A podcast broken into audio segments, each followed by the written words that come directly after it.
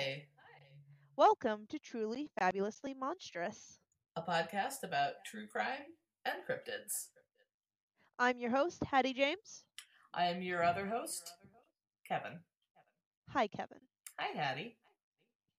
Okay, so third time is the frickin' charm.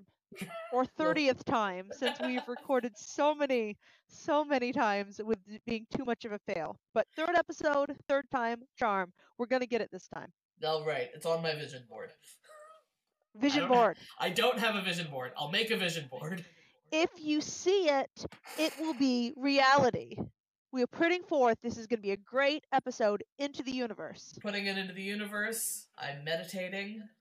I have my Headspace app. It's all good. Perfect. I do not have my Headspace app, but I have some pretty strong antipsychotic medications in me right now. That's so... same deal. Okay. So, what the point of this podcast is, every week I am going to tell Kevin a story, and then on one episode, and Kevin's going to tell me a story the other episode. One week it will switch off who does which story each week. On Tuesdays, one of us will tell the other a cryptid story. Yep. And on Thursdays, the other one, whoever listened to the Tuesday episode, will tell the other one a true crime story. And since last week, Kevin did the cryptid and I did the true crime, this week, I'm doing the cryptid. Nice. Yes. I'm excited. You should be, because I picked... I don't know if what I picked is considered a cryptid, but would you like to explain to our dear listeners what exactly a cryptid is? Sure. Loose basic definition, a cryptid is a creature, like a mythological creature whose existence can't really be proven or disproven by scientific means. Okay. So that's kind of like a basic definition. I guess based on the basic definition, I did pick a cryptid. So would you like to know what I will be discussing this episode? Yes, I would. Please tell me. I will be discussing unicorns. Oh, I'm excited! Unicorns are awesome!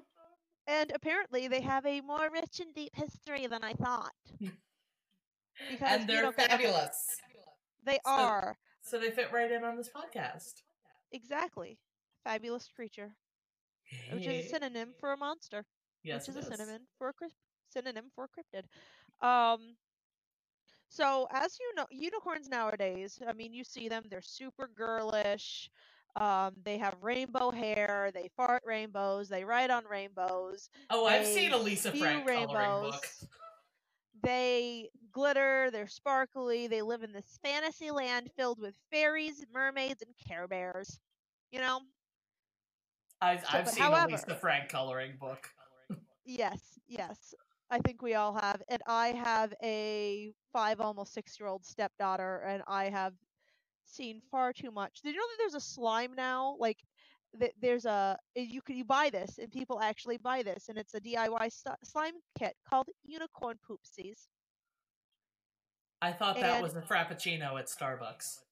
I don't know, but it's rainbow slime. Like, oh, it's unicorn poop. No, it's not. It's rainbow slime. Stop making it gross. We don't tell opinions on this podcast when it comes to politics. But I will spew so many opinions on unicorn poop. So many. It's nauseating in multiple different ways. It's just bad. I'm not dealing with unicorn poop. I can't wait till I don't have a 5-year-old daughter and I have an older daughter who's like, unicorns are so lame. So I can be like, yes, no more unicorn poop. Waiting, counting down. I'm guessing it's going to be around 10 years old. 4 more years. Plot twist, she grows up to be one of those girly scene kids where it's like, OMG, I'm so random, unicorns roar. Just like dinosaurs became the scene kid when we were in high school. Hey, how dare you sit there and say accurate statements about my past. Oh, okay. Anyways, back on brand. All right. The unicorn is...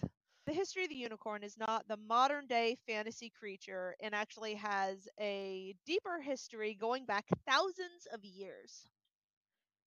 I got a lot of my information from the Encyclopedia Britannica. I also got my information from Wikipedia, I'm not going to lie. It's very hard to find actual information on unicorns, and Wikipedia had some good information, not going to lie there. And also there was a website called Gods and Monsters, which had a good article on unicorns. Oh, yeah, okay. I think I've looked at that website for stuff before. Yes. So according to the Encyclopedia Britannica, the unicorn could be found in early Mesopotamian art as well as in Chinese myths. And it can be found throughout European folklore, even in ancient natural history documents. Yeah, natural history. Cool. All right, but I'm going to start. I tried going chronologically, but every article I saw bounced back and forth. And some articles, obviously, westernized, are focused on westernized unicorn lore because, you know, Western websites will focus on Western events, but I was able to find information on the Chinese version of the unicorn, which is called, and I'm probably going to slaughter this. So in China, there was a creature known as the, and I'm probably going to slaughter this. If you know the proper pronunciation to any of the stuff I talk about in the Chinese or later on lores and writings, please do not hesitate to email us at trulyfabulouslymonstrous@gmail.com and correct me, because I don't want to be that person who mispronounces things and then goes on life thinking that's how it's pronounced. We always appreciate those corrections as long as you don't yell at us and do them meanly. Yes. So the spelling is Qilin. It looks like, I think from what I've read, the pronunciation is something like Qilin or Qilin. Okay. But the creature can also be found in Japanese lore, and in Japan it goes by Kirin. Okay. Or Kirin, not quite sure. But this creature was referenced as early as the 5th century BCE in the Zuo Zhuan. Other works such as the Feng Shenbang state that this creature was very dragon-like, with the head of a dragon, the body of either a tiger, deer, or ox, the tail of an ox, cloven hooves, scales and feathers, and a single antler on the top of its head. Which I think is... An antler. An antler. I've seen sculptures. It is like a moose antler. It's just a freaking antler. Like a reindeer's antler. It's just there. Unimoose. Like, Unimoose. That's the name of the episode. Unimoose. Oh, God. Okay. The Qilin was said to symbolize wealth and prosperity, and also said to have appeared during the birth, succession, or death of a ruler or sage. Some works even mentioned the Emperor Wu of Han how he apparently captured one of these creatures alive in 122 BCE, although some scholars are like, that's not true. And it's literally like what Wikipedia said is that, yeah, anyways. Some scholars have speculated that the origin of this creature can be attributed to the introduction of the giraffe during the Ming Dynasty, as the emperor at this time allegedly proclaimed giraffes to be magical creatures, but I really honestly could not find much to back that up, except Wikipedia. I can see that, though. Giraffes are pretty wild. Like, if you saw a giraffe for the first time and you didn't know anything about giraffes, you'd be like, that is an alien. It's a unimoose! It's a unimoose. I mean, they have weird little horn things. Yeah, and little nubbins.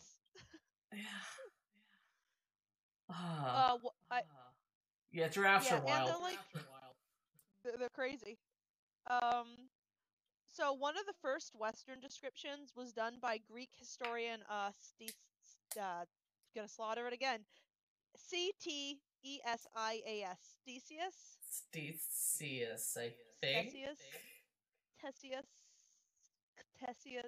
I know Sisyphus was the guy with the rock and the mountain. Okay, this is a Greek natural historian.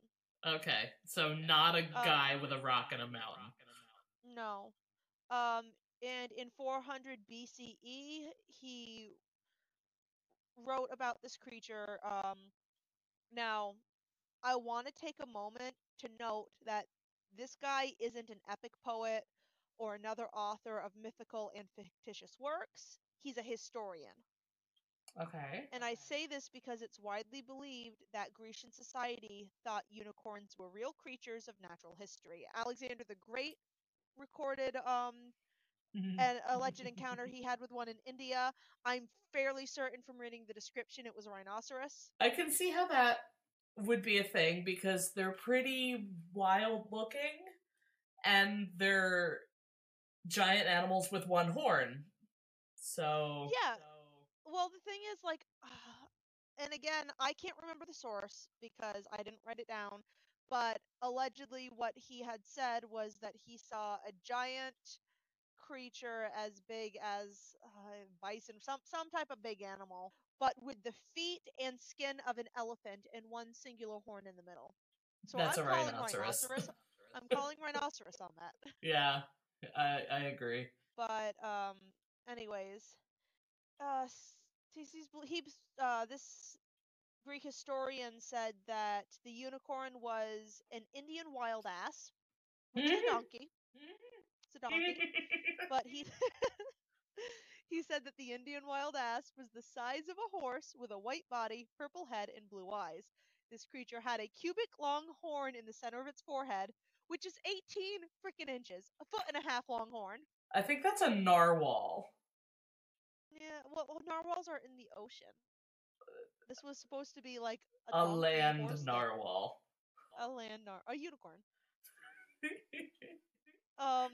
He said that the narwhals' horns are massive. Yes. We'll get to that in a minute.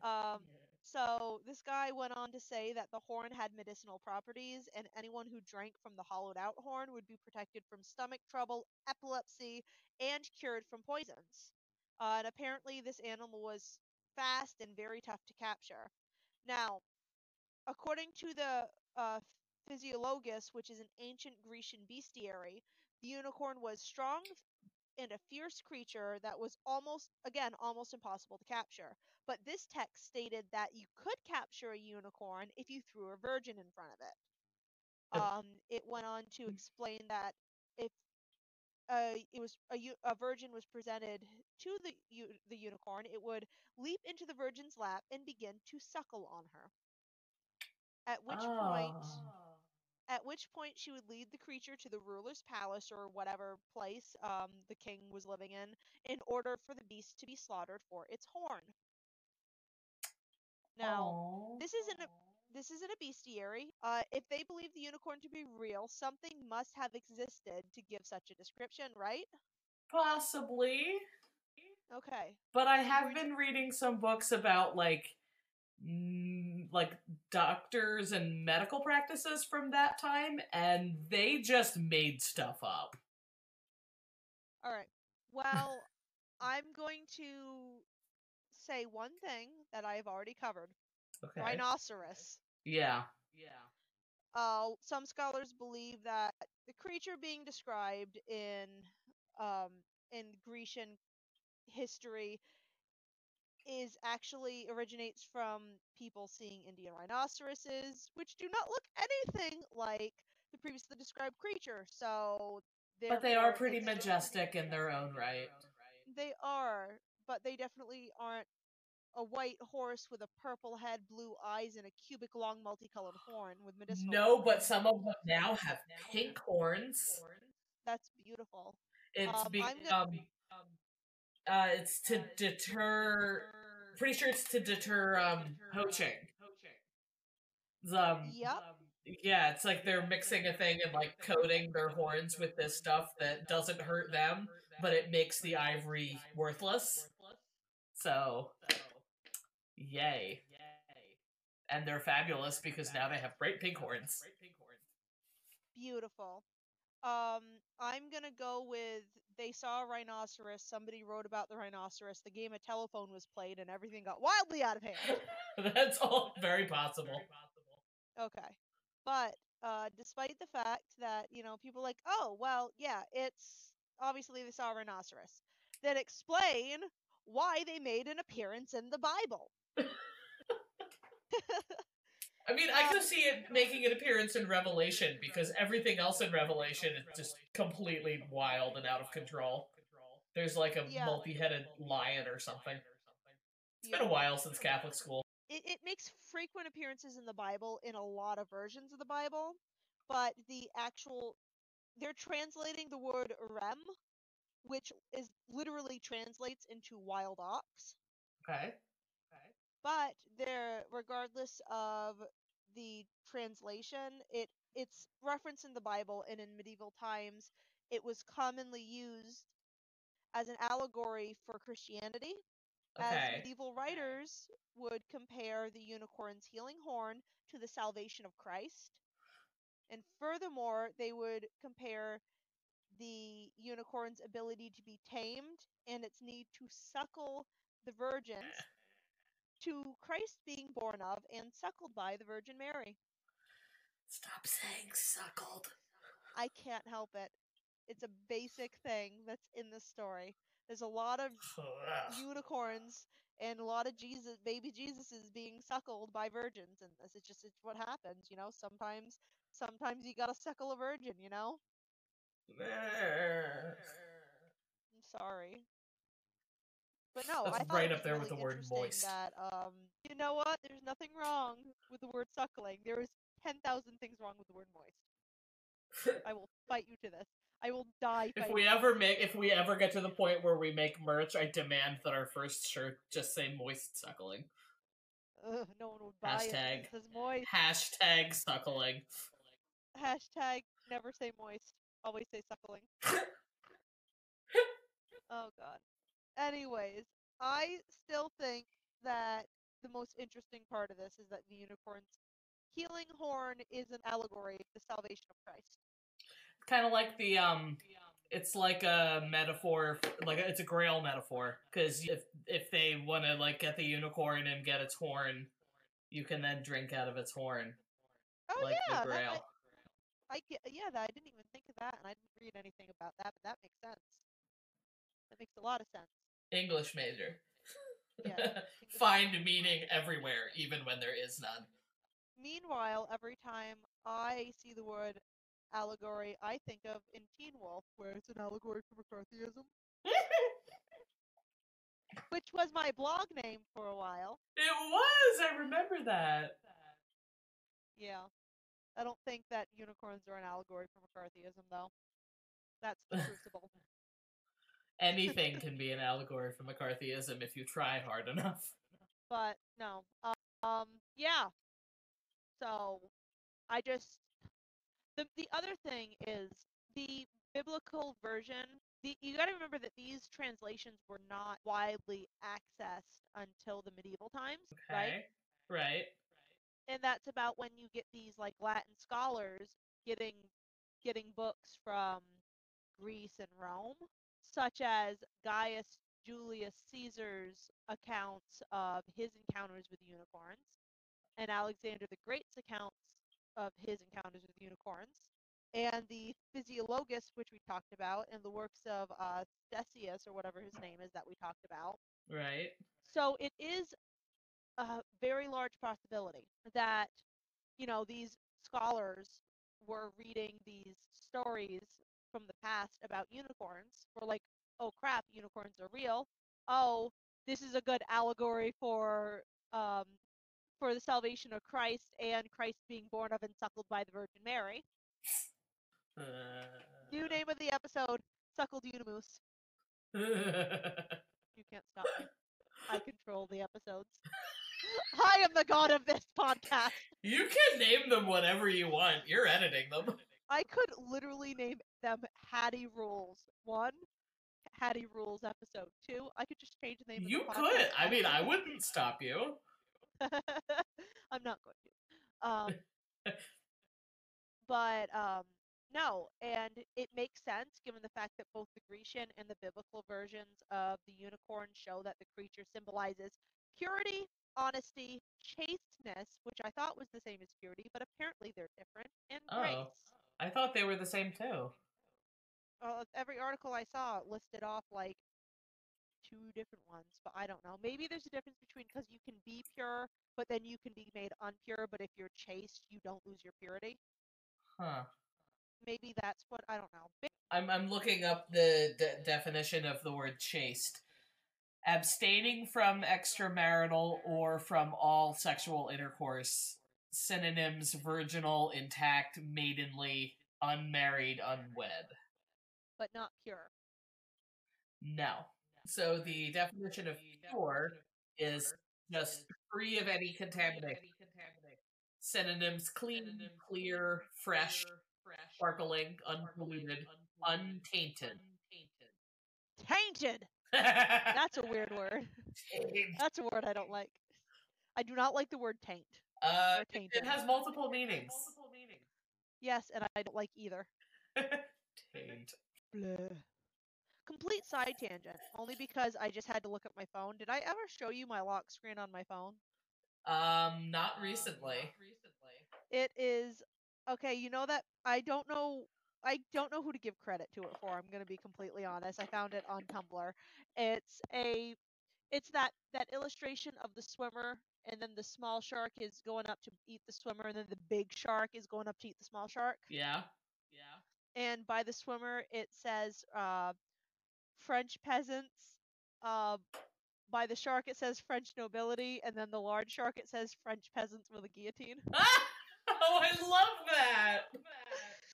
And given the fact that I'm going to be talking about French lore in a second, I'm gonna say that that's a good segue. Yeah, because they believed, like I said, in the Middle Ages, they believed that unicorns were a legitimate thing, and you know there was the biblical pure allegory of this symbolizes purity and virginity and honesty and all the virtues that Christianity needs, because unicorns are like Jesus. But then some 13th century French authors such as Richard de Fourneval decided to give it another meaning. Okay. In France around this time, a very common, Yes, I'm just going to use the word allegory because that's we're just going to go with it. It's the theme, where people compared unicorns to lovers or men, male, like men, lover boys, because the unicorns were attracted to the Virgin, just as the men or lovers were attracted to the feminine purity and grace of their targets. They could smell it on them. I can smell. Remember that person went to college with who could? Yes, I know exactly what you're gonna say. Yes. Anyways, thank you for making me remember that. By the way, you're welcome. By this time, though, European folklore had depicted the unicorn not as a goat or a horse with a purple head and multicolored giant cubic long horn, but rather it had been simplified to either white or gray horse. Sometimes it would have a goat beard, which I find interesting, and then it would have a goat beard, like what my husband has right now because he has not shaved, a goat beard, because he is my goat. I'm dancing on your bridge, goat man. Yes, and then they'd have the long horn on their head, and that's pretty much minus the goat beard how they're depicted today, also minus the rainbows, which I don't understand. I'm just going to keep saying I do not understand, and I cannot find. When I tried looking up, you know, the meaning of rainbows with unicorns, right? I came across, and I know I talked to you a little bit about it, Kevin, I came across a website called unicornsrule.com. Yeah. Which is about polyamory. Yes. And the unicorn's place in polyamory. And all that came up is rainbows and unicorns, the meaning of rainbows and unicorns in the polyamory culture, which is an interesting read, but not what I was looking for. Honestly, if somebody knows why TF rainbows became associated with unicorns, please feel free to email us at trulyfabulousandmonstrous@gmail.com, because I can't find anything besides what it means in polyamory society. And now I really want to know. Yeah, me too. Anyways, though, In humanism, unicorns turned into the symbol of purity and a faithful and godly marriage, as well as chastity outside of wedlock.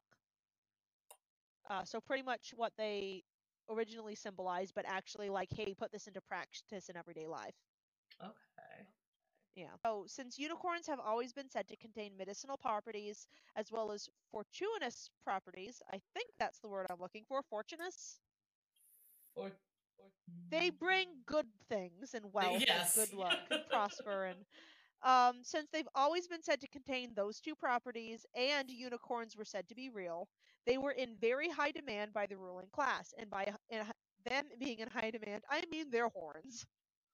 Oh, that's unfortunate. Especially since a lot of people were able to acquire them. But wait, Hattie, how can they be acquired if there's no actual evidence for unicorns to be real? I thought the reason they were encrypted is there was no scientific proof. You're right. You put the words right in my mouth. Good. That's a creepy way to word that, but thank you. Thank you for that, Kevin. You're welcome. You see, the demand for unicorn horns opened up a wonderful market, and I'm sure you will love this market, Kevin. This is a market where people would slaughter rhinoceroses and narwhals, mostly narwhals, but sometimes rhinoceroses, and pawn their tusks off as unicorn horns and make a pretty penny. You hate it? I hate it. I'm going to, Kevin, I'm going to send you a picture, okay? And then I'm going to post this picture to the Instagram when we upload the episode. The Throne of Denmark. That's the picture I'm going to send you. Okay. The Throne of Denmark has a quote-unquote unicorn horn on each side of it. And by unicorn horn, I mean two very large, pure white narwhal tusks. I sent it to you. Thanks, I hate it. That's a really pretty, very well-made throne, but now that I know it has narwhal tusks, I despise it. Yeah. It's actually pretty neat. Like, seriously, that is very beautifully carved. Yeah. How dare you use narwhal horns. You know what? It happens.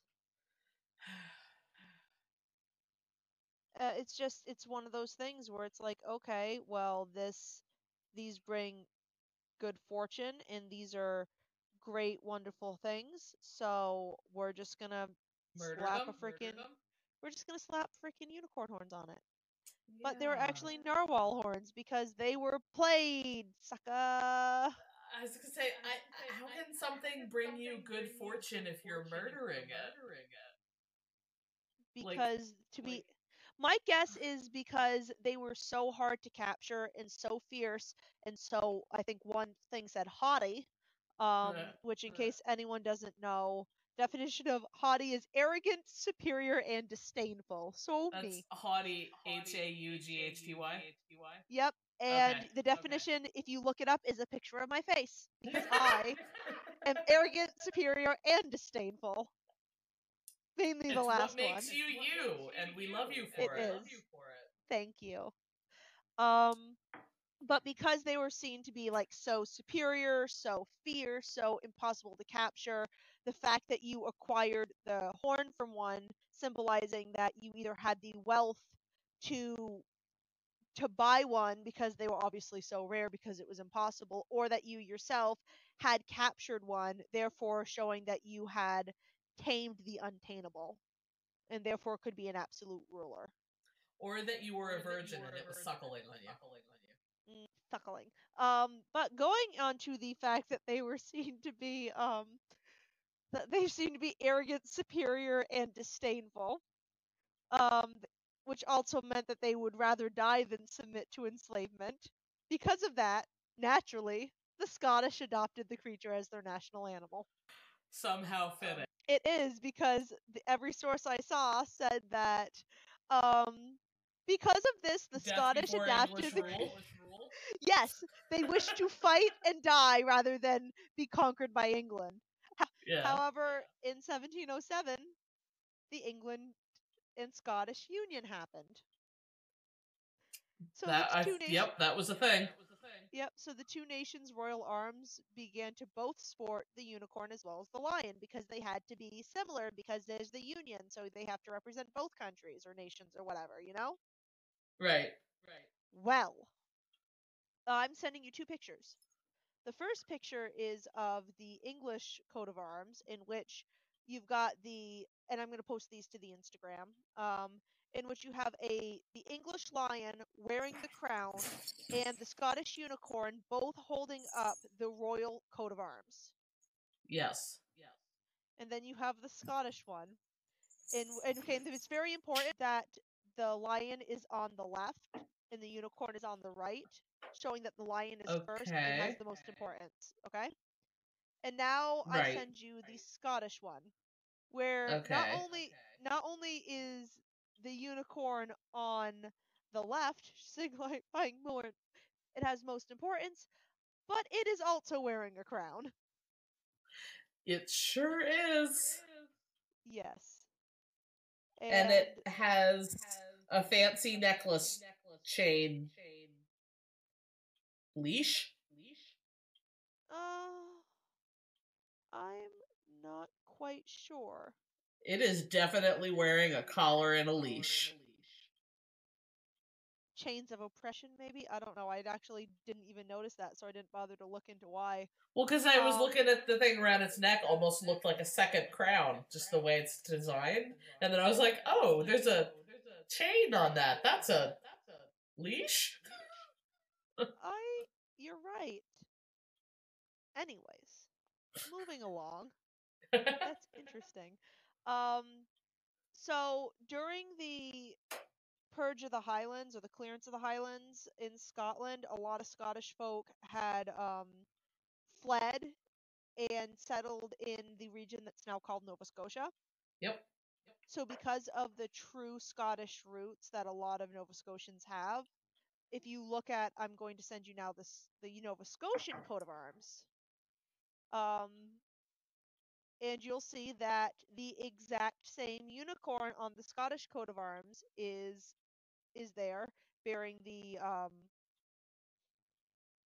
right and the left, wearing the crown with, and I see you're right, the weird chains and collar thing. But yeah. Well, maybe he's into that. He's supposed to be chaste and pure and virginal. But yeah, that's a good little, they're heralding their Scottish roots in that, which shows that,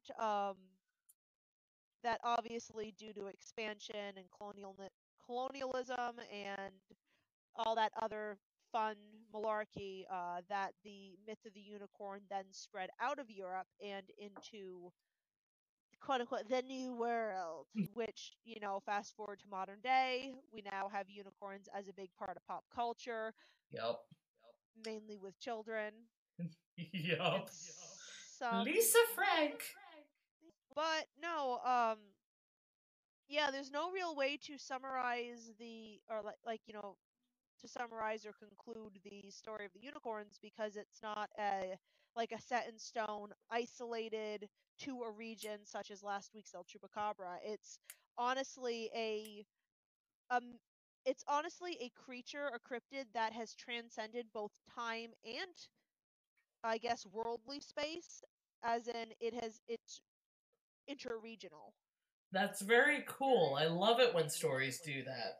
Yeah, and you know, it's like I said, I guess to summarize, you have it in, it's found in unicorns or unicorn-like creatures with usually the same symbolism are found in Asia. They're found in ancient Middle Eastern, ancient Grecian, biblical, European, medieval, and now modern day pop culture. That's like so wars cool. of all these times. And yeah, that's the story of the unicorn. I love it.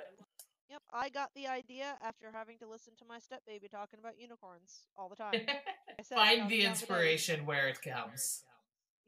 So, should we tell people where to find us? Yeah, let's tell people where to find us. Twitter. We have a Twitter. At TFAB Monster Pod. Right? Was that right? Yes. Okay, sorry, I don't have it up in front of me, so I just had a moment of panic. I'm like, was that right? Yep, and we also have an Instagram, which is truly fabulously monstrous. And that's the same as our Gmail, trulyfabulouslymonstrous@gmail.com. We'd love to get your stories, your, hey, my saw a unicorn in my backyard. Hey, a unicorn impaled my cousin, like in that episode of Supernatural. Or in that Cabin in the Woods movie. Anyway, if you've been... you or a loved one has been stabbed by a unicorn, act now. Email us at trulyfabulouslymonstrous@gmail.com and try to get a settlement today. We live in America. That's what you do, right? Yep. It's the American way. Sue that unicorn. Yeah, sue the unicorn. So this has been fun. This has been our cryptid episode. And tune in on this Thursday, 2 days from when this is being uploaded, for Kevin telling us about their true crime. It is definitely a doozy. It's a fun doozy, though, and that's what we like. All right. So definitely tune in next time. We'll be there, and we hope you will, too. Bye. Bye.